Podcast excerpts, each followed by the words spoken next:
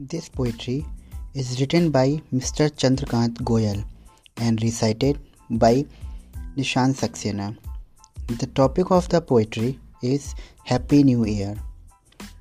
As New Year arriving, with plans to celebrate with cakes and drinks, burning bad memories in bonfire, carrying forward just good memories, and celebrating with near and dear ones promising each other to be healthier, to stay connected, to have good savings, and to have better immune so that virus stay miles away so that no one is much dependent to fight during any calamities.